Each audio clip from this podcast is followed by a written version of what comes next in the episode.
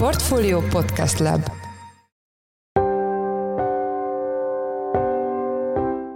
Mindenkit üdvözlünk, sziasztok! Ez a Checklist a Portfolio podcastje március 29-én. Az adás első részében arról lesz szó, hogy milyen hatást gyakorol a magyar termelékenységre, ha megvalósulnak a termezett akkumulátorgyárak, és mennyire tekinthetők a gazdaság szerves fejlődési irányának ezen üzemek domináns helyzetbe hozása. Ha megnézzük, akkor ugye nagyon-nagyon sok import alapanyagból készül egy akkumulátor, köztük számtalan drága alapanyagból, amelyek ugye különböző ritka fémekből vagy nem nem, különösebben gyakran előforduló filmekből, ami nincs, nincs Magyarországon, ezért óriási az import hányada egy ilyen termelésnek, amit tulajdonképpen aztán idehaza egy automatizált üzem rak össze. Vendégünk Madár István, a portfólió vezető makrogazdasági elemzője. A második részben azt járjuk körül, hogy milyen változások mennek végbe a hazai ingatlanpiacon, merre mennek az árak, és mit tehetnek a befektetők, akik most inkább más formák felé fordulnának, amely lehet például állampapír. Erről futó Pétert, a portfólió ingatlanügyekkel foglalkozó elemzőjét kérdezzük. Én Szász Péter vagyok, a Portfólió Podcast Lab szerkesztője,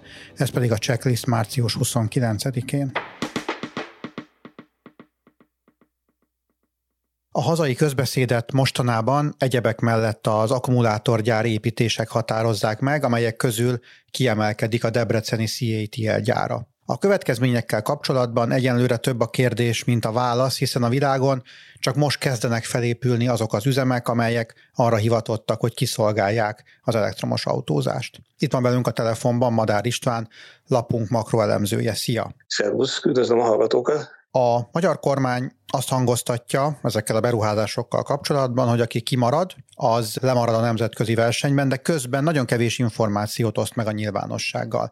Ez az állítás, amit előbb mondtam, ez így a levegőben lebegve megállja a helyét? Ahogy te is mondtad, valóban nagyon keveset tudunk erről a dologról. Ugye egyrészt maga az egész iparág is vadonatúj, szinte még kis túlzással nincs olyan gyár, amelyiknek lenne egy több évre visszatekintő tapasztalata azzal kapcsolatban, hogy mi ez az akkumulátorgyártás. Ráadásul ugye mindez összekapcsolódik egy deglobalizációs jelenséggel, amit részben a járvány, részben egyéb geopolitikai és gazdasági tényezők erősítenek föl, ami pedig azt jelenti, hogy az a fajta civiális gondolkodás, hogy akkor majd Dél-Kelet-Ázsiában valahol legyártja a fejlett nyugat azt, ami neki kell, ez látványosan nem érvényes az akkumulátorgyárakra, és egész Európa akkumulátorgyártási lázban ég. Ugyanakkor az is igaz, hogy ezen belül Magyarország még jobban ha is szabad így mondani, eldobja a, a súlykot, hiszen az látszik, hogy mi egy olyan gyártási kapacitást akarunk kiépíteni, ami globális méretekben is szemmel látható lesz, egy óriási export kapacitást. Vannak olyan országok, akik óvatos duhajként inkább a, a, a hazai termelésre próbálják csak meghelyezni a hangsúlyt. Mi igazából egy, tényleg egy akkumulátor nagyhatalommá szeretnénk válni, így igazából szerintem a, a legóvatosabb, amit mondhatunk ezzel kapcsolatban az, hogy nincs bizonyítva az az állítás, hogy aki kimarad egy ilyen beruházásból, az lemaradna a nemzetközi versenyben, hiszen nem látunk erre se pro, se kontra példákat egyelőre. Ugyanakkor nyilván vannak szempontok, amelyek alapján azt mondjuk, hogy igen, a járműgyártás mindig is egy stratégiai ágazat volt a világban, ott most egy forradalom jön, ez a forradalom valószínűleg olyan, amiben jó benne lenni, a másik oldalról meg, ahogy majd még szerintem beszélünk róla, van egy csomó olyan szempont, ami azt mondja, hogy mégiscsak egy tipikusan olyan tömegtermelésről van szó, amelyiknek a, az óriási sikeressége azért, azért nem biztos, hogy garantálva van. Úgyhogy, úgyhogy egyelőre ez valóban egy olyan, olyan tényező, ahol jó lenne minél több rendelkezést álló információt megosztani azoknak az információ birtokosoknak, az államnak, a beruházónak, az önkormányzatoknak, amelyek tudnák az ezzel kapcsolatos homályt ködöt egy kicsit oszlatni, mert ez nyilván azért nagyon fontos eleme lenne annak, hogy a közbizalom egy kicsit kiépüljön az akkumulátorgyárakkal szemben, mert most azért látszik, hogy a lakosság elég elutasító a beruházásokkal kapcsolatban. Az egyik kritika, amit gyakran emlegetnek nem csak az akkumulátorgyárakkal kapcsolatban, hanem általában az autó összeszerelő üzemekkel kapcsolatban is, hogy alacsony a hozzáadott értékük, így a GDP növekedéshez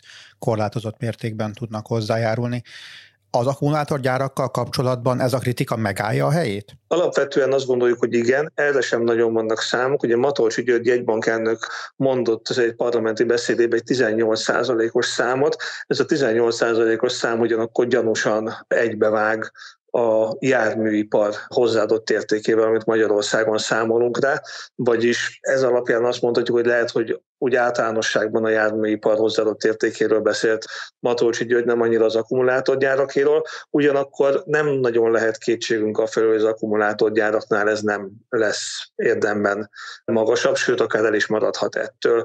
Ugyanis ha megnézzük, akkor ugye nagyon-nagyon sok import alapanyagból készül egy akkumulátor, köztük számtalan drága alapanyagból, amelyek ugye különböző ritka fémekből, vagy nem, nem különösebben gyakran előforduló fémekből, ami nincs, nincs Magyarországon, ezért óriási az import hányada egy ilyen termelésnek, amit tulajdonképpen aztán idehaza egy automatizált üzem rak össze. Ugye itt még egy dolgot érdemes ezzel kapcsolatban megemlíteni, az az, hogy ez a hozzáadott érték, ami Magyarországon előállítódik, ez még nem törvényszerűen magyar jövedelem tulajdonosok kezébe kerül tehát nem a lakossághoz, az államhoz, vagy egy magyar vállalkozóhoz kerül, hiszen ugye ha megnézzük, akkor itt arról van szó, hogy egy multinacionális cég, egy kínai cég például, de ugye dél-koreaiak és mások is vannak már Magyarországon, itt legyárt valamit, és ugye a profit az az övé lesz. Ha ezt nem fekteti vissza újra az országba, akkor az országból tulajdonképpen valamilyen formában kimegy. Ráadásul a munkaerőhiány miatt erős a gyanú, hogy nagyon jelentős részben külföldi munkaerővel kell majd föltölteni a gyárakat, és innentől kezdve igazából ennek a viszonylag szerény hozzáadott értéknek is, ami mondjuk a profit meg a munkabér, ennek egy jelentős része is igazából nem magyar kézbe fog kerülni, ezért ugye nem, nem világos teljesen, hogy ez pontosan mekkora jólétet okoz, de az biztos, hogy az az óriási export kapacitás, az az export volumen, amit majd látni fogunk, ha ezek a gyárak elkészülnek a számokba, hogy fölrobban a magyar export, az köszönő viszonyban nem lesz ahhoz, amit egyébként a magyar GDP-ben vagy a magyar jövedelemben tesz. És ugye itt még egy dolgot érdemes hozzátenni, hogy az a hozzáadott érték, amit itt Magyarországon kell hozzátenni egy ilyen gyártáshoz, abban ugye ha versenyezni akarunk, akkor olcsó energiát és olcsó munkaerőt kell hozzá elsősorban biztosítanunk, meg egy csomó állami támogatást. Ugye a csomó állami támogatás az adóforint, az olcsó energiánk az nem nagyon létezik, legalábbis nem környezetkímélő zöld módon, illetve az olcsó munkaerővel meg általában azt szoktuk gondolni, hogy nem jó versenyezni, mert az mégsem jó, hogyha mi azzal versenyzünk, hogy olyan összeszedő tevékenységeket hajtunk végre, amelyekben harmadik világbeli országok munkaerejének a költségszintjével kell versenyeznünk, hogy helytálljunk benne. Tehát ilyen szempontból valóban, ha ezt a hozzáadott érték dolgot megnézzük, akkor ebben nem különösebben néz ki jól ez az akkumulátorgyártó történet. Írtál a témában egy cikket, amelyben említesz egy bizonyos mosolygörbét, amelynek a mélypontján, ha én jól értettem, a termelés van, a csúcsán pedig a kutatás, illetve olyan tevékenységek, mint a marketing, a logisztika, vagy az értékesítés utáni szolgáltatások. Segít nekünk egy ilyen üzem abban, hogy kijöjjünk a mosoly aljából, ha lehet így fogalmazni? Ugye a mosolygörbe arra utal, hogy a termék a megtervezésétől a piacra kerüléséig nagyon sok tervezési, gyártási, értékesítési fázison esik keresztül, és az elmúlt időszakban az nagyon jellemző volt, hogy ebből különösen a termelés volt az, ami ugye egy jóskálázható, könnyen arrébb vihető tevékenység, és meg lehet viszonylag alacsony hozzáadott értékkel valósítani. Emiatt igazából ebből lehet a legkevesebb jövedelmet kinyerni, míg a kutatásfejlesztés, tervezési fázis és a marketing, design, brandépítés egyebekkel pedig szintén magas hozzáadott értéket lehet elérni. Ugye Annyit az őszinteség kedvéért érdemes elmondani, hogy, hogy azzal, hogy ez a deglobalizációs folyamat elindult, lehet, hogy ebben lesznek változások, és nem lesz ennyire nagyon kunkorodó ez a, ez a mosoly, tehát nem lesz ennyire mély, és nem lesz ennyire a, a termelés alacsony hozzáadott értékű a többi tevékenységhez képest, de azért mégiscsak azt mondhatjuk, hogy jelen pillanatban ez a mosoly görbében valóban, ha valaki a termelésre helyezi a hangsúlyt, akkor egy viszonylag alacsony hozzáadott értékű tevékenységgel vesz részt ebben az egész folyamatban folyamatban. Ugye itt, ami, ami igazából ezzel kapcsolatban számunkra ugye kérdés, hogy nekünk ezt kell megtennünk, illetve ha ezt megtesszük, akkor remélhetjük-e azt, hogy ennek a tevékenységnek, vagy ennek az egész termelési láncnak, folyamatnak a magasabb hozzáadott értékű részei is ide települnek, és magyar munkaerővel, magyar vállalkozások be tudnak-e szállni ebbe a termékláncba, és akkor ugye nyilván sokkal jobban néznek ki az a történet, hogy mi mit is csinálunk pontosan az akkumulátorgyártásban globálisan. Ugye ezzel kapcsolatban sajnos azért az a helyzet, hogy nem nagyon jók a tapasztalatok. Ugye elég jól szét lehet választani a kutatásfejlesztést a termeléstől, az akkumulátor, mint késztermék, az különösen ilyen. Nem nagyon tudunk egy csomó területen szintén hozzátenni dolgokhoz, hiszen nem, nem a mi know nem a mi szellemi kapacitásunknak az eredménye az akkumulátor, akkumulátorgyár, hanem ugye idehozza azt valaki már a jól ismert termelési technológiával, ami az övé, és arra valószínűleg féltékenyen vigyáz is. Nem egy bonyolult munkafolyamatról van szó, ezért ugye igazából ez alapján azt lehet mondani, hogy akár a Gödi gyár tapasztalatai alapján is, hogy nem törik magukat a befektetők azzal kapcsolatban, hogy ide további értékes tevékenységeket hozzanak ide, hanem egyszerűen tényleg jutassák be a piacra ezt a terméket, mondjuk az európai piacra, ez a cél és ez a termelést kell itt megvalósítani. Nem szeretnék nagyon mélyen belemenni a kormány devizapolitikájába, ami az elmúlt több mint tíz évet jellemezte, de az egy releváns kérdés, hogy nem kell attól tartani, hogy a versenyképességünk megőrzése érdekében a kormány megint a forint leértékeléséhez fordul a jövőbeni akkumulátorgyárak mondjuk munkaerőjének megtartása vagy megszerzése érdekében. Potenciális lehetőség nem kell feltétlenül egy országnak amelyiknek erős feldolgozóipari dominanciája van, ahhoz nyúlnia, hogy mindig leértékelésre teremtse meg a, az árversenyképességet a világpiacon, de azt jól láthattuk, hogy az elmúlt időszakban meglehetősen véleményes eredménnyel a magyar gazdaságpolitika ezt, ezt folytatta. Ugye ez a piac, amivel, ami most kezd kialakulni, vagy hát még embryonális állapotban van, de nyilván tíz év múlva egészen máshol lesz, ez a piac ez bizony mind a keresleti, mind a kínálati oldal robbanásszerű növekedés előtt áll. És nem tudjuk most még megmondani, hogy ez a piac ez pontosan milyen lesz, de azért, mivel ez egy ilyen skálázható, alapvetően tömegtermelés alapú történetnek néz most ki, nagyon valószínű, hogy a költségszempontok azok föl fognak erősödni egy ilyen gyártási folyamat során. És hogyha ezen költségszempontok felerősödnek, akkor, ahogy mondtam, vagy versenyzünk azzal, hogy adóforintokból oda transferálunk támogatásokat, vagy a munkaerőt kell valahogy leértékelni, vagy az energiát nem adjuk piaci áron, tehát valamilyen módon ezt a költségalapú versenyképességet fenn kell tartani, akkor bizony az akkumulátor exportnak a legtriviálisabb ilyen típusú föntartása az az, hogyha értékelgetjük le a forintot, ami nyilván a nemzeti vagyonelemek leértékelését is jelenti egyben. Ugye nem véletlen, hogy, hogyha nem vásárló paritáson, hanem euróban nézzük meg az egyfőre jutó GDP-t, akkor bizony az Európai Unión belül már érdemben csak két országot előz meg Magyarország. Most már a horvátok és a lengyelek is holtversenyben vannak velünk, tehát az látszik, hogy azért ez a fajta leértékelő politika azért nem feltétlenül tesz jót mondjuk különböző versenyképességi mutatóinknak. Ehhez kapcsolódik a következő kérdésem, hogy szerinted mennyire tekinthető a magyar gazdaság szerves fejlődési irányának az akkumulátorgyárak domináns helyzetbe hozása? Annyiban nyugodtan mondhatnánk, hogy ez egy szerves fejlődési irány, hogy általában a kisnyitott gazdaságok úgy fejlődnek Európa környékén különösen, hogy technológiákat átvéve, működőtőkét beimportálva, meghonosítva korszerű termelési eljárásokat, exportra, tehát egy nagy, a kis belső piacon túlterjeszkedő exportra történő termeléssel kezdenek el növekedni. Ez az érektől a finnekig sok helyen így volt, de mondhatnám Dél-Koreát is, tehát ugye igazából ez egy nagyon sokáig az ilyen alsó közepes jövedelmi országok nagyon tipikus fejlődési iránya.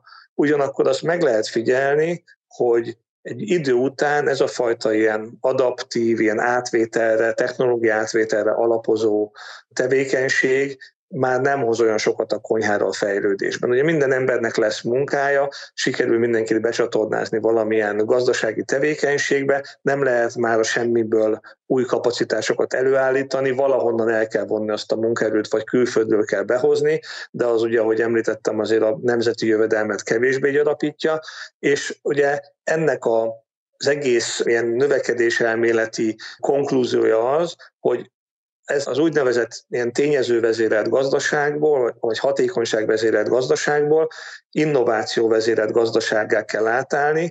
Ugye az ilyen versenyképességi rangsorokban Magyarországot tipikusan olyan országnak mondják, aki félúton van a kettő között. Tehát elég jó technológiák vannak benne az országban, az ugyanakkor általában nem a miénk, és ugye most kellene az, hogy a hazai vállalatok innovációs teljesítményéből kinőjön egy új Nokia, egy új Samsung, vagy nem kell feltétlenül olyan óriási sikertörténetekre gondolni, nagyon sok ország sok kicsi de nagyon versenyképes kis és középvállalattal lesz nagyon gazdag, gondoljunk csak például Ausztriára, ugye tehát, hogy de valahol ennek a hazai szellemi kapacitásnak a, a növekedés szolgálatába állítása az, ami nagyon fontos lépcsőfok. És ehhez a váltáshoz biztos nem segít hozzá az akkumulátor. De nem feltétlenül rombolja le ezt, tehát nem kell ilyen defetista módon gondolkodni erről, hogy akkor ez csődbe viszi az országot, de biztosan ugyanannak a mechanikus gondolkodásnak a része, hogy játszunk csak, jöjjön ki minél több termék a gyárból, és adjuk el külföldre. És ugye ez igazából erre már plusz kapacitások, mint mondtam, nagyon kevés van, és sokkal sokkal fontosabb lenne az, hogy az a tőke és munkaerő, ami itt belül az országban rendelkezésre áll, az minél inkább egy olyan tudással párosuljon, ami egy innovatívabb, újszerűbb termékek, szolgáltatások megjelenéséhez vezetnek, és ezzel harcoljon ki versenyelőnyt a világpiacon az ország. Ugye ez a fajta innovatív tevékenység, vagy innováció felé való elmozdulás nagyon sok apró sikernek a részeként áll elő. Tehát, hogy hatékonyak legyenek az intézményeink, hogy motiváló, ösztönző, innováció ösztönző üzleti környezetünk legyen, hogy a, a munkaerő egyre képzettebb legyen és egyre egészségesebb legyen, és szívesen dolgozzanak az országban, és jelenjenek meg azok a fejlesztések, újítások a termelésben, amelyek az ő fejükből kipattannak. Ez egy nagyon komplex, sokkal komplexebb fejlődési mód, vagy fejlődési szakasz, mint az, amikor csak egyszerűen tudjuk növelni a kapacitásokat extenzív módon az országban. És ilyen szempontból tehát azt gondolom, hogy egyébként az akkumulátorgyártás, hogy a kérdésed erejére válaszoljak, nem tölti be ezt a szerepet. Nem feltétlenül tragédia, hogy most idehozunk néhány ezer vendégmunkást, és az legyárt valahol valamit, és az kiviszi a, a tők és a, a nagy profitot, meg hazaviszi a munkás a Mongóliába vagy a Fülöp-szigetekre a sok munkabért, de ettől igazából az ország fejlettségében, nemzeti jövedelmében, jólétében nem látunk olyan nagy előrelépést, ahhoz bizony ezt a minőségi ugrást kellene megtenni, amihez az előbb emlegetett mosolygörbe például jó lenne, csak mondtam, az akkumulátorgyárak esetében nem nagyon látszik, hogy, hogy ez, ez, a, ez a fajta magasabb hozadott érték itteni megtelepedése, vagy itteni kidolgozása, kifordása az olyan nagyon csőben lenne itt a közeljövőben. Egy hipotetikus kérdést hagytam a végére. Mi történik, ha mégsem az elektromos autók hozzák el a fordulatot az autózásban? Azt gondolom, az nagyjából eldőlt, hogy az elektromos autók hozzák el a fordulatot, hiszen most minden ebbe az irányba megy, ugyanakkor a technológia maga az nagyon képlékeny. Európát sokszor bírálják azzal, hogy nagyon rááll erre az akkumulátorgyártásra, és annak is a mindig a legújabb verziójára, a litium-ionosra, vagy valamilyen újabb és újabb technológiákra, miközben van több más alternatív technológia, és azok több helyen versenyeznek is egymással, például a hidrogéncellás, vagy egyéb típusú meghajtások, és az viszont még valóban igaz, hogy nem biztos, hogy eldőlt hogy melyik lesz a jó technológia. Ugye erre azt a képet érdemes magunkba visszaidézni, hogy amikor megjelent a lapos tévék időszaka, ami nem volt olyan nagyon régen egyébként, csak most már mindenki hozzászokott a lapos tévékhez, akkor mindenki meg volt róla győződve, hogy a technológia a minősége a különböző paraméterek alapján a plazma TV lesz a nyerő technológia, és senki nem adott először egy petákot se arra, hogy különböző LCD vagy abból kifejlődő ledes technológiák azok bármilyen módon jók lennének. És aztán kiderült, hogy a plazmának mégis vannak olyan technológiai hátrányai, amiken nem nagyon lehet fejleszteni, a másikon viszont lehetett javítani annyit, hogy versenyképessé váljon, és ma már senki nem gyárt plazma tévét. Ezt csak azért mondom, hogy ez egy nagyon képlékeny ágazat, és most mindenki azt gondolja, hogy csak ilyen akkumulátorokkal lehet autót meghajtani a közeljövőben a világon, de ez nem triviális, hogy valóban ez is lesz, és ezért van egy olyan kockázat, hogy ebbe belevágunk, és akkor valóban utólag ki fog derülni, hogy nagyon sok felesleges kapacitás kapacitást építettünk föl, mondjuk fosszilis energiába, gázerőműbe, adóforintokat pocsékoltunk erre, és elhalasztottuk annak a lehetőségét, hogy esetleg más irányokba tapogatózva sikeresebb fejlődést zárjunk le.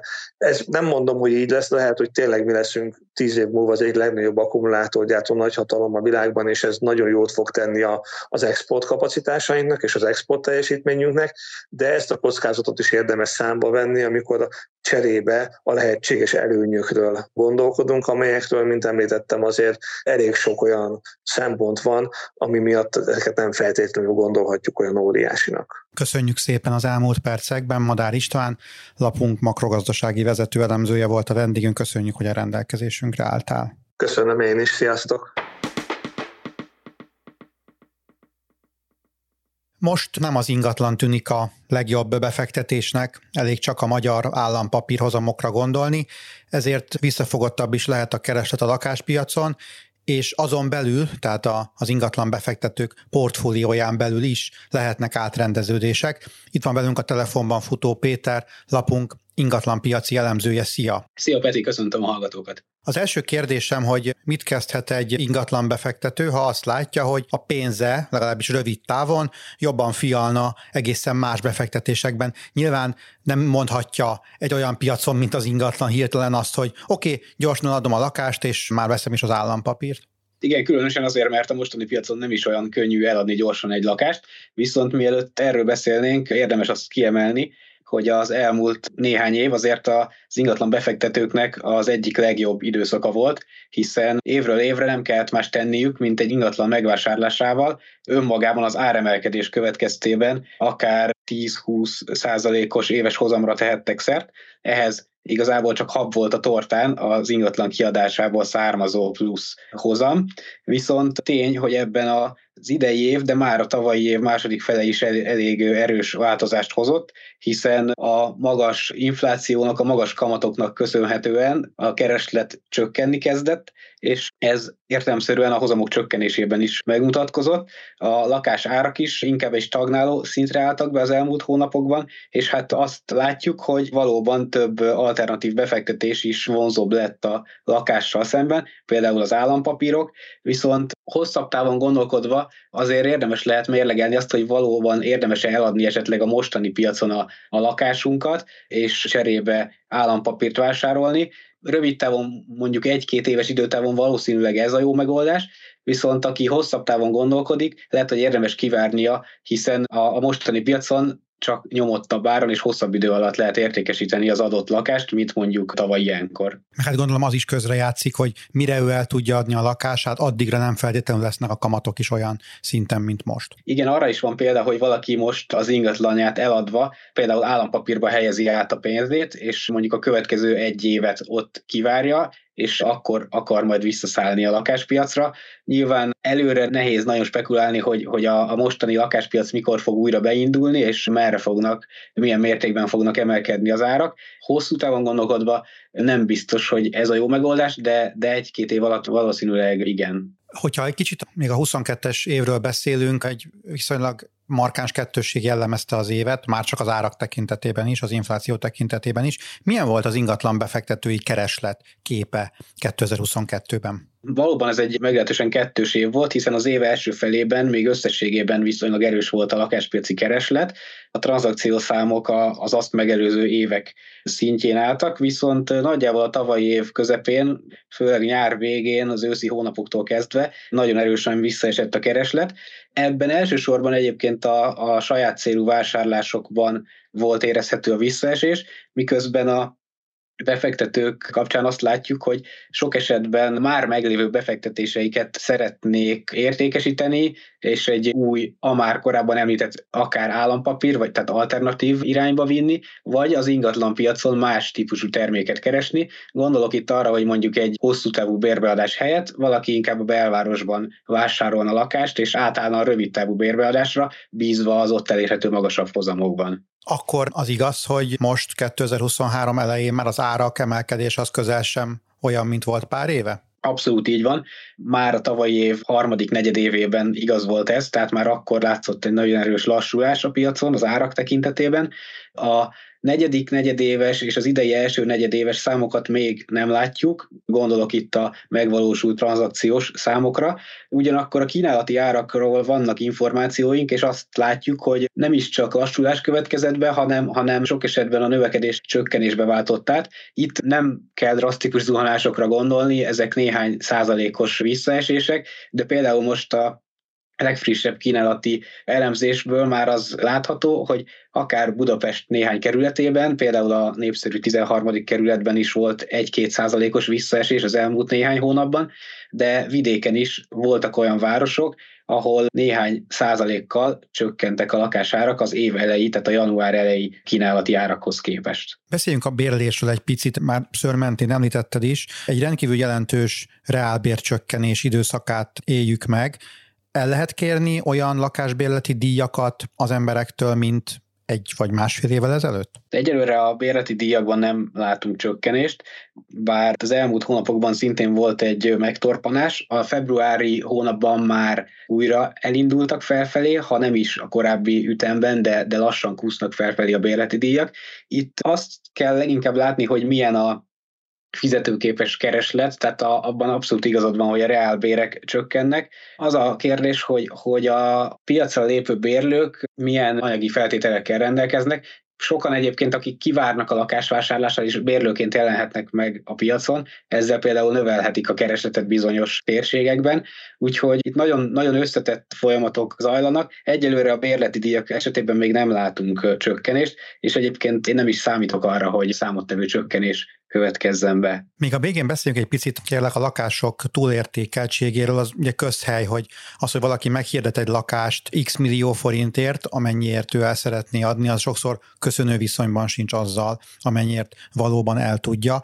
Ebben a fordulattal teli időszakban, amiről az előbb beszéltünk, ez a fajta túlértékeltség is csökkenhet, vagy ez, ez hiúábránd? A piacon azért mindig voltak olyan eladók, akik egyfajta teszt jelleggel feltették a lakásukat nagyon irreális árakon, és hát ezek nem is találtak gazdára. Ez, ez nem új keretű jelenség, erre régen is voltak példák, viszont hát itt is mindig a, a kereslet és a kínálat összhangja határozza meg az árakat. Az MNB-nek egyébként van egy felmérés, amiben azt nézi, hogy a lakások az adott piaci gazdasági fundamentumokhoz képest mennyire túlértékeltek. Itt a tavalyi év második felében valóban országos átlagban egy ilyen 20% körüli, Budapest esetében egy ilyen 10%-os túlértékeltségről beszéltek, viszont azt nem lehet elmondani, hogy a hirdetési árak és az eladási árak köszönő viszonyban sincsenek egymással, hiszen akkor nem valósulna meg a kereslet, nem beszélhetnénk egyáltalán ingatlan piacról.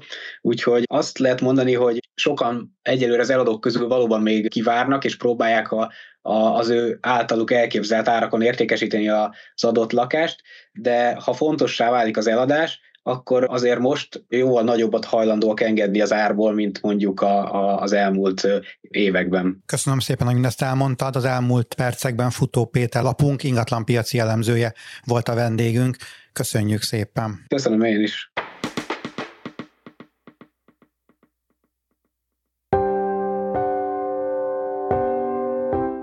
Ez volt már a Checklist, a Portfólió munkanapokon megjelenő podcastje. Ha tetszett a műsor és nem tetted volna meg, iratkozz fel a Portfólió Checklist csatornára valamelyik nagyobb podcast platformon, például Spotify-on, Apple vagy Google Podcasten.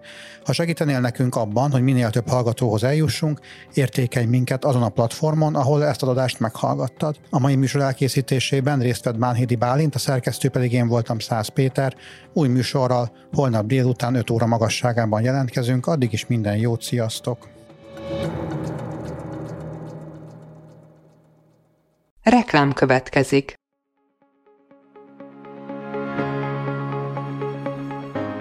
Raúl Müller Lajos vagyok, az Agrárszektor főszerkesztője. Májusban két tematikus konferenciát is rendezünk Kecskeméten az agrofood szektor szereplőinek. A május 22-én tartandó Portfolio Agrofood 2024 konferencia az élelmiszeripari vállalkozások, beszállítóik, a szolgáltató cégek és a kereskedők számára nyújt egyedi betekintést az aktuális trendekbe. A május 23-án megrendezendő Agrofuture konferencia pedig egyedülálló módon tematikus formában foglalja össze a hazai agrárgazdaság fenntarthatósági követelményeit és innovációs lehetőségeit.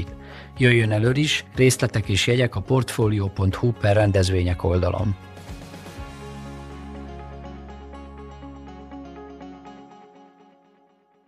Reklámot hallottak.